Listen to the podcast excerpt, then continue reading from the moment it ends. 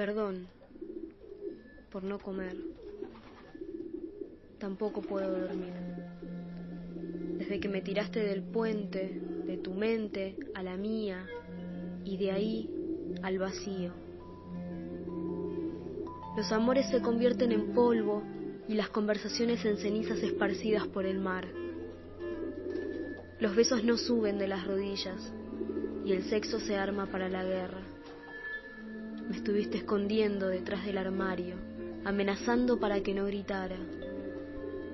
Pero estoy harta de quedarme en palabras, sola, tirada en la oscuridad.